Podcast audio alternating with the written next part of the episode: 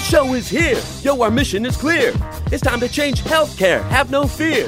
Today is the day. This is the hour. Together, you know we've got the power. Drop the silos. We're all the same team. Patients, docs, nurses, tech, and marketing. How can anyone be satisfied with the way things have always been? Yeah, we've tried. So join us now. Join the revolution. Digital health is the evolution. Status quo, more like status no. Yeah, this is the healthcare rap. Y'all come on, let's go.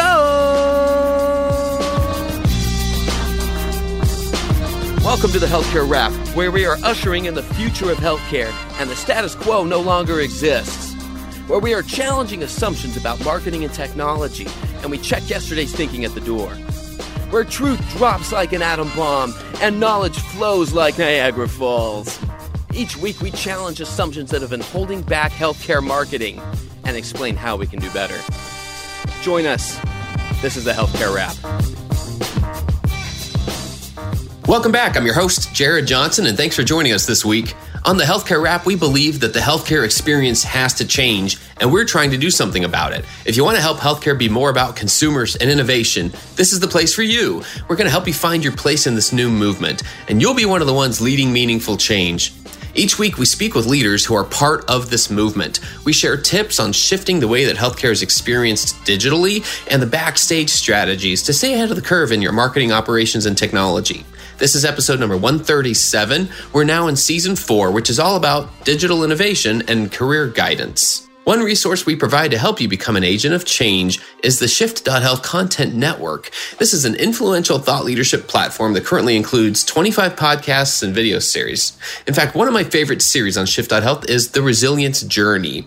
This series was created for everyone who is struggling with an unexpected job change, a derailed career plan, or unfulfilling work. Join me as I uncover the unexpected moments in the career journeys of admirable leaders by digging into the moments in their careers that we don't often hear about. The first season is free and available on demand, so go subscribe and check that out. So here's what's going to go down today. We've got the flavor of the week about how we have to stop designing for the naysayers. Then, speaking of the resilience journey, the rest of today's program is taken from the second episode of that series. You'll hear my exclusive interview with Robert Rose. Yes, that Robert Rose. The one who, if you're one of the world's biggest brands and you want to do cool, amazing things with your content strategy, your content marketing, your customer experience, you call that Robert. What I enjoyed the most from speaking with Robert in this episode was learning what his former life as a musician, his English literature degree, and his quest to find the right platform all have to do with him developing career resilience. I think you'll enjoy learning how he discovered that it's better to market where you're going, not where you are, and how he describes resilience as not bouncing back, but bouncing forward. He'll also point out that all the innovative things we ever hear about anywhere were created by people who weren't any smarter than you or me. They just went out and did it. All right, let's dive right in. Are you ready? Let's go.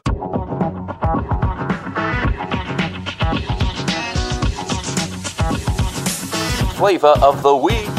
Stop designing for the naysayers. Has this ever happened to you? You get a spark. It starts as an ember, a thought that maybe crossed your mind, but it seems like it could be a game changer. It's something that could make life better for you, for the people around you, for your industry, and for the world. So you start fanning that ember into a flame. You start developing it into an idea. The idea becomes a thing that you're ready to create.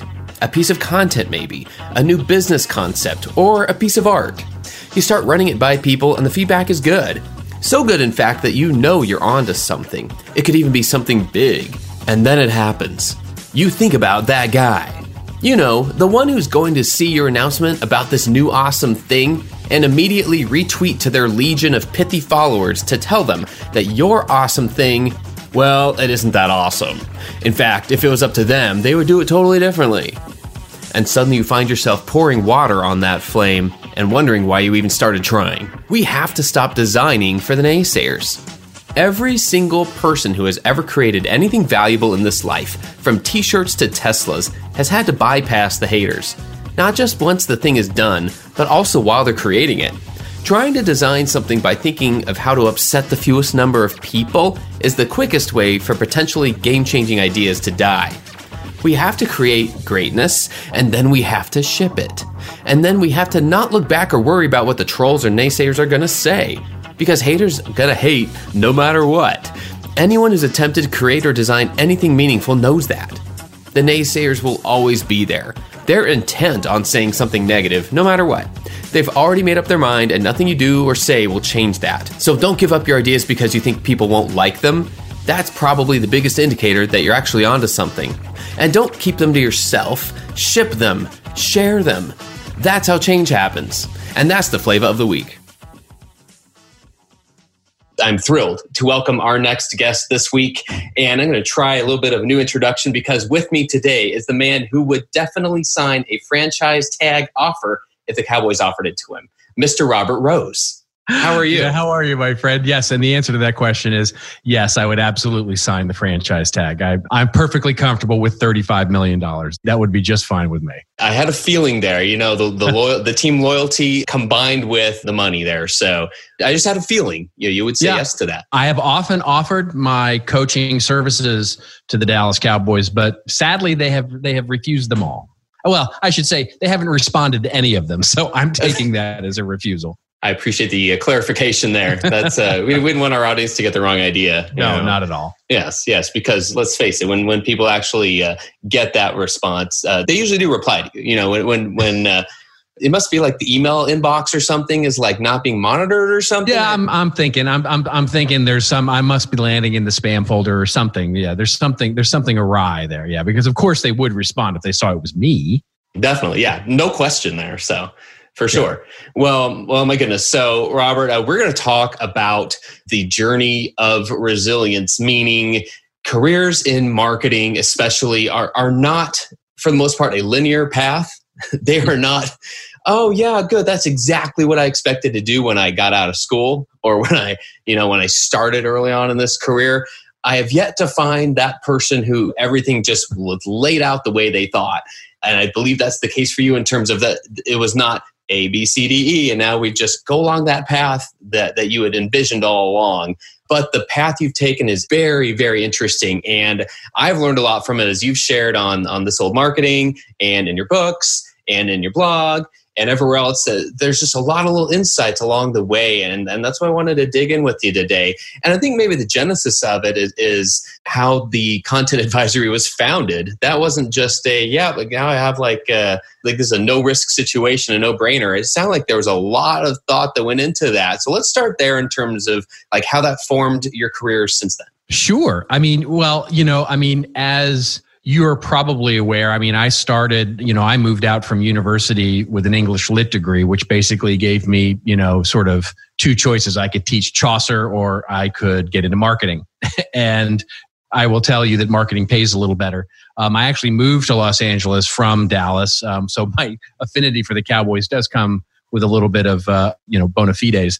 But I started as a musician and I wanted to be a musician in the worst way and really found out that, you know, marketing actually pays rent. So I ended up getting into marketing pretty early in the in the mid 90s and went through the whole dot com boom and all of that, but wound up in 2008, 2009 just as many of us did in marketing jobs. I was the CMO of a startup software company and uh, we were doing enterprise software and growing fairly well. You know, we were doing we were doing okay. It's actually where I discovered how to do content marketing. It's where I met Joe, and as he was forming Content Marketing Institute, and I was sort of getting on board with him and working with him on helping get that into an idea. I decided that it was time to go out on my own.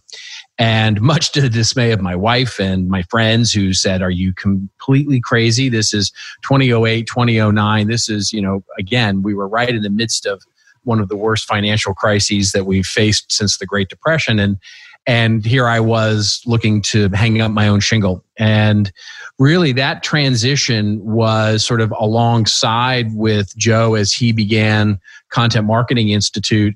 I subsequently, you know, sort of partnered with Joe as the chief strategy officer for CMI but really the the content advisory as a consulting education and research company was born in 2009 when i you know sort of went out on my own hung out my own shingle and started taking on my own clients. And it was right there in the midst of this uh, very you know very interesting time let's put it that way uh, interesting to say the least. So let's dig into that a little bit in terms of like what what were you seeing that other people weren't, and and what was it like early on? I'm sure it wasn't all. Uh, needless to say, it wasn't all roses early on. No, I mean, I did have a bit of luck in the sense that when I left my job as CMO, I basically built in sort of a, let's call it an exit, you know, sort of runway. I think that was one of the key things there was to not just sort of cut things off at the pass, but to rather say, hey, listen, I'm going to leave and I'm going to give myself, you know, three months was what I gave myself basically of, you know, part time. So I'll make myself available on contract part time to them to sort of one give them a runway which they wanted and needed and and give myself a runway which I, so they became really my first client as it were and you know i don't think i saw anything particularly you know more clearly than anybody else did. You know i think in 2008 2009 we were you know we were at the beginning of social media. Everybody was all aflutter around you know myspace dying and twitter growing and facebook growing and the idea of social media marketing was becoming a thing. And certainly i was enamored with and really you know taken by content marketing which with Joe and I having these discussions, you know, sort of over dinner, we were finding that there was a real hunger and thirst for from a consulting perspective.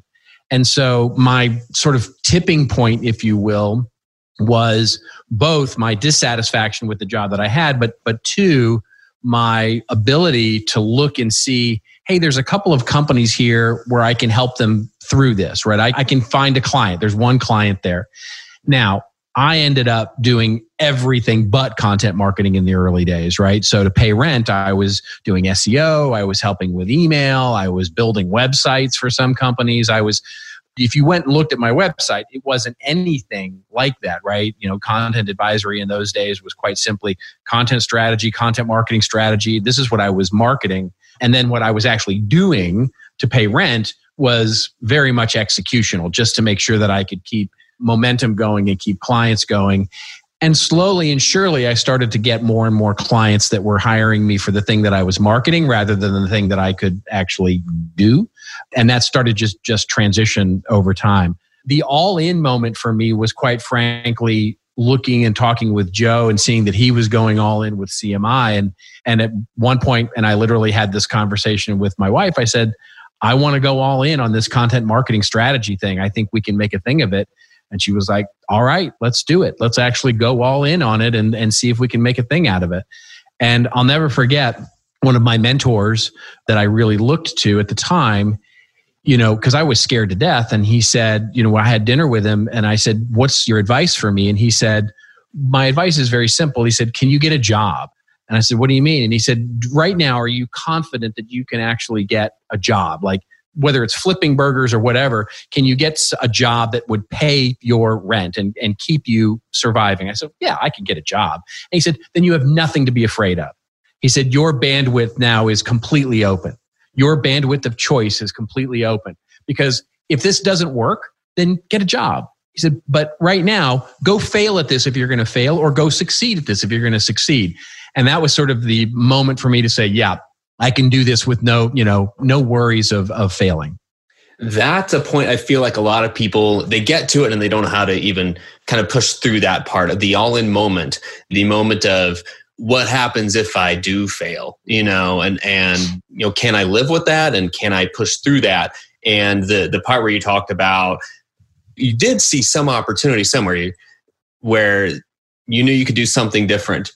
There was some dissatisfaction with the current situation and you looked at and said, okay, there, there's something that got you to that all in moment and through it. And you just said, this is, this is going to be okay. And I think there, there's some real interesting parts to get people to that point these days. There are millions of people unemployed now. There are millions more underemployed or unfulfilled at the very least. And at least wondering, how do they get to that point? How do they even understand like where, where that is? What's, what's that first point? You know, I'm no different. I know, I know so many people who, who have asked that I've always wanted to go out on my own. You know, I've always wanted to try something else, or even if it's not entrepreneurship, if it's at least something I do want. You know, I'm not happy with where I am right now.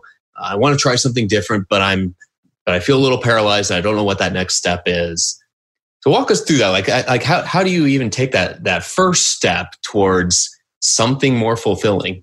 Sure. Well, for me, it was a bit of the You know, I had started with the startup company in 2000 and basically, you know, had left my, I was a VP of strategy for an ad agency and was you know doing all manner of all that kind of stuff in the late 2000s building big websites and web strategies and blah blah blah all that stuff that everybody was doing in in the early 2000s to to get people on the web. And you know in those days you could throw a rock and hit a client you know that needed a website right? So you you know basically you hmm. built a lot of websites.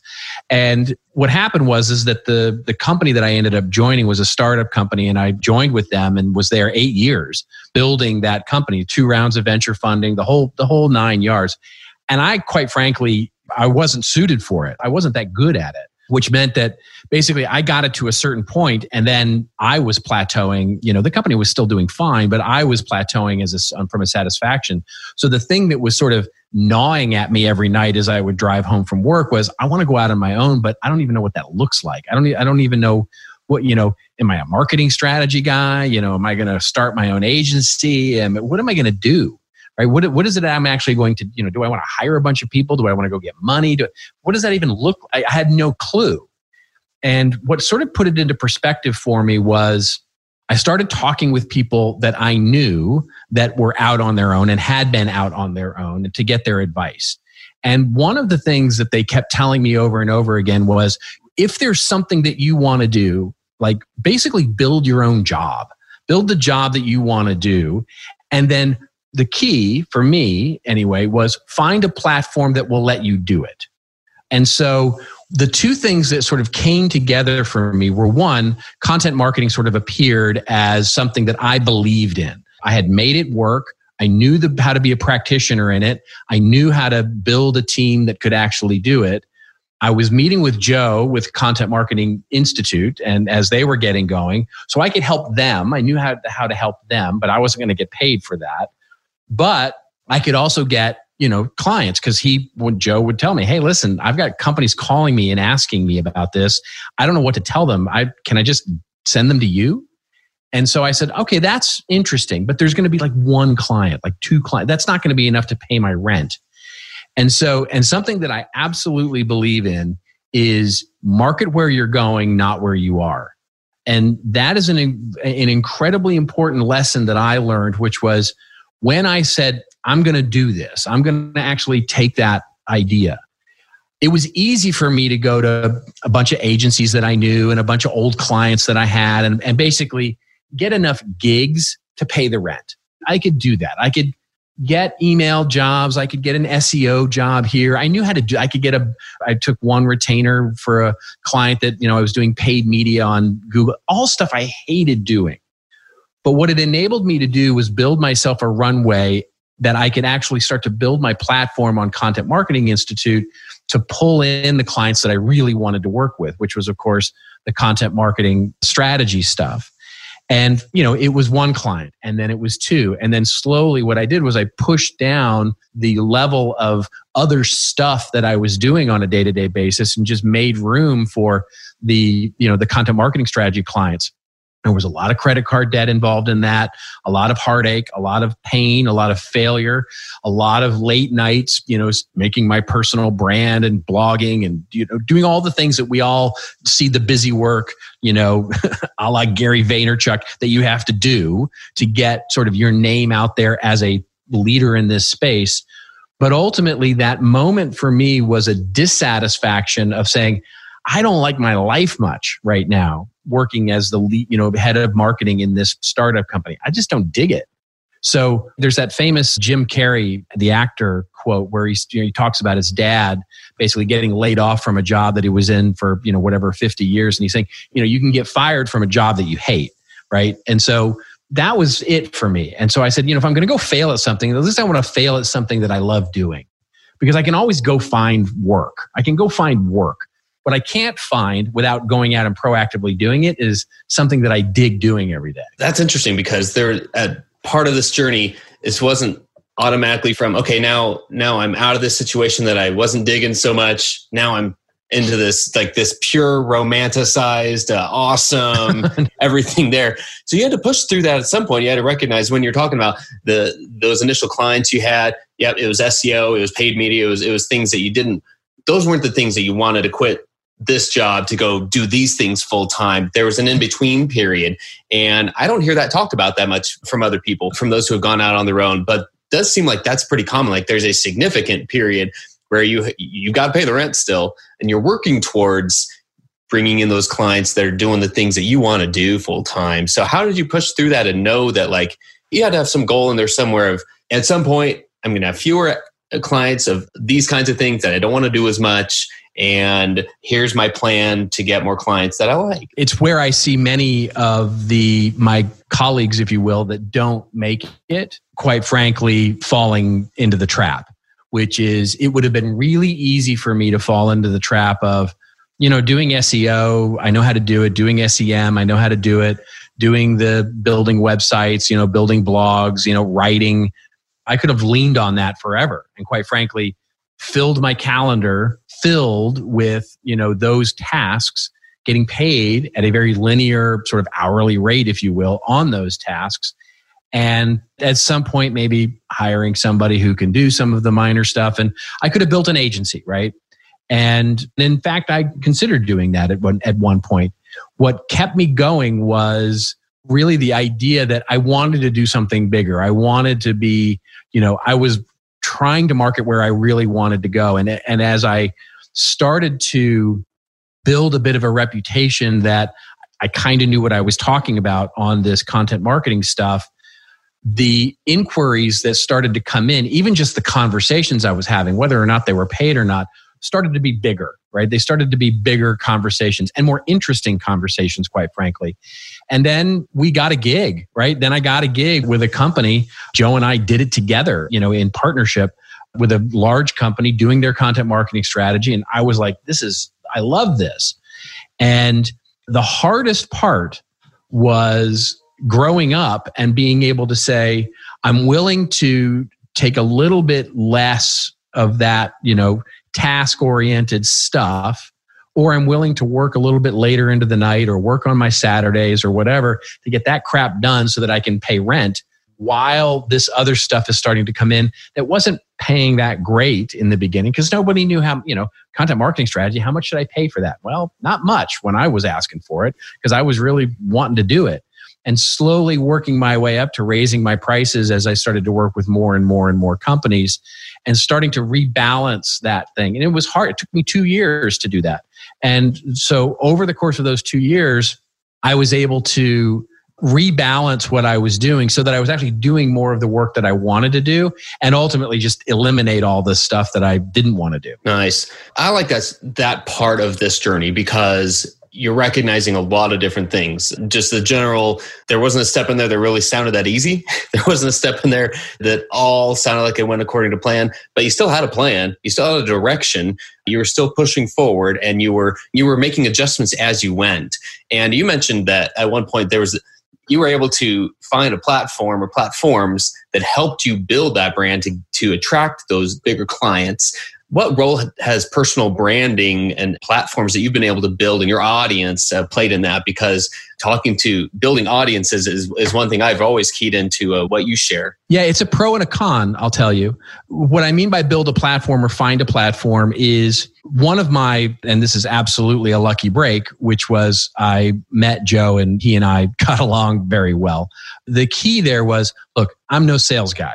I ain't gonna make a bunch of cold calls. I'm not gonna. I'm horrible at selling, pretty much. You know, so that was a real gap for me. A real challenge for me was new client acquisition. Where was I to go? My idea, quite frankly, just because it felt easier, was to go both, by the way, on the task oriented stuff, the more tactical stuff, the SEO, the email optimization, the website building, you know, analytics, measurement, all that stuff that I was doing I just went to agencies and I went, listen, you're going to have gigs that are too big for you or that you need extra help with.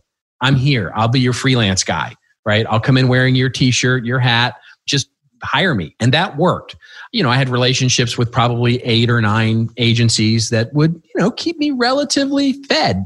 But it was the positioning with my idea of, of becoming chief strategy officer as well as sort of the you know sort of thought leadership guy at content marketing institute that started to build my you know and making time for that was huge So in the early days, like I didn't have a blog in the early days. I blogged everywhere else, right? I blogged for anybody out there who would actually have an audience and let me sort of espouse my theories on content marketing. So I blogged for MarketingProfs and for Content Marketing Institute and for you know a bunch of digital magazines that don't exist anymore and basically really just tried to build my reputation social media as much as i could and i didn't really even have time to build my own you know i mean i had a website and i would post some stuff on my blog but i you know i didn't i didn't start a podcast i didn't really build a, a center of gravity which was by the, by the way one of my early mistakes was not to curate all that stuff in my own owned media property so I was everywhere and nowhere in the early days. And so if I had to do it over again, I would have done both. I would have basically spread my wonderful content out to all these places, but I would have also put it in a central place so that when people saw me, they saw, oh, he's also writing here and writing there. Now, again, this is 2010, 2011 before, you know, this was, this was still early days, as it were, in that. But then the big thing for me was finding places that would bring me business, that one to many idea, so that I didn't really have to sell that much. That was the idea of finding my platform. And ultimately, I could reduce the number of agencies. You know, those eight agencies became five, then three, then one. And then ultimately, it just became CMI. I was all in with, with CMI over time. The con to that is, and this is still a challenge today, is that even when in the beginning of the show you said content advisory, anybody who's known me for a number of years goes, content advisor, what the hell is that? Right? They, they don't know still. I haven't spent 10 years building a brand. And so I'm still struggling a bit with that because in many ways I am the CMI guy. I am, you know, just Robert Rose. I am an author.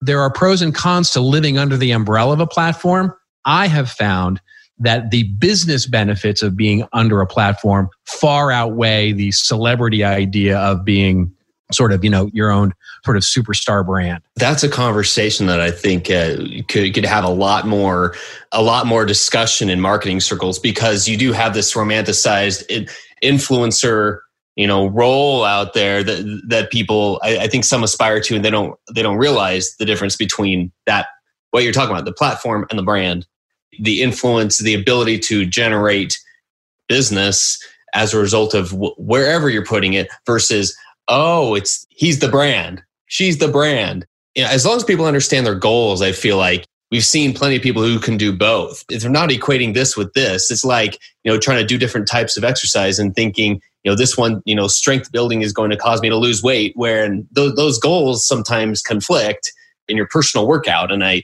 I see a lot of comparisons there to this. So I think it's just, it's important just to think about those goals. And it sounds like those were things that absolutely drove you because you, you had in mind the thing at the end of the day, building a business, you know, got to pay the rent, but I have some big things in store. Yeah, it's a balance, right? I mean, it's just, it's being willing to, and I say this and truly with humility, because for me, it was truly about the work the early days was were and in many ways are are still you know about getting more you know building a business building my business rather than building my celebrity and to me that meant doing the actual work and letting the work speak rather than letting me be the, necessarily the mouthpiece for it and so that balance really helped because for me it was always about how do i how do I make a living, right? I got to a point where I could start to afford marketing myself, mark personal branding, letting a little more of me, my personality, you know, shine a little bit, you know, and making a little, you know, in all honesty, making it a little more about me. Let's be quite honest, because there's an ego thing there that, yeah, it's a really nice thing, you know, to have people dig what you do. But in the end, really the work is what pays. Anything you do that makes you more famous in that moment or makes you more recognizable in that moment only serves the moment. The work is what ultimately provides the long term value for your career. I totally agree with that. I'm glad we got to that point because those are definitely parts of this journey. And then one of the other big parts of the journey this year, of course, is the whole COVID 19 situation. So for marketers, I've heard every stat out, you know, under the sun. I've heard them uh, everything from marketing teams are going to be living with uh, you know 70 to 80 percent of their budget and staffing of what they've had before. But then i've heard all sorts of other conflicting numbers right? So i don't think anyone knows for sure other than there's a lot of fluctuation going on in team sizes and the types of work that companies are actually out there hiring marketers to do. So how does that affect someone who is contemplating some of these pieces of their own career path right now or their their path just got blown up this year what's unique in our field in marketing communications journalism content production media? What are some of those unique decision points in our industry that are being affected by the pandemic? Well the only thing unique is the context of the situation right now. The pivot point or the crisis moment is really no different than any other crisis moment that we may have faced, right? Which is, you know, we faced a crisis moment after the, the recession in the mid 70s. We faced a crisis moment after the stock market crash in the mid 80s. We faced, faced a crisis moment in the dot com boom and bust. We faced a crisis moment after 9 11. We faced a crisis moment after 2008 and 2009. And in each of those moments, there were opportunities for small businesses, big businesses, marketing, you know, communications, whatever your field is. And those opportunities are truly what, you know, I mean, one of my heroes, of course, Clayton Christensen would call, you know, the, a disruption, right? A disruption in the marketplace that is an opportunity for those who want to take advantage of it.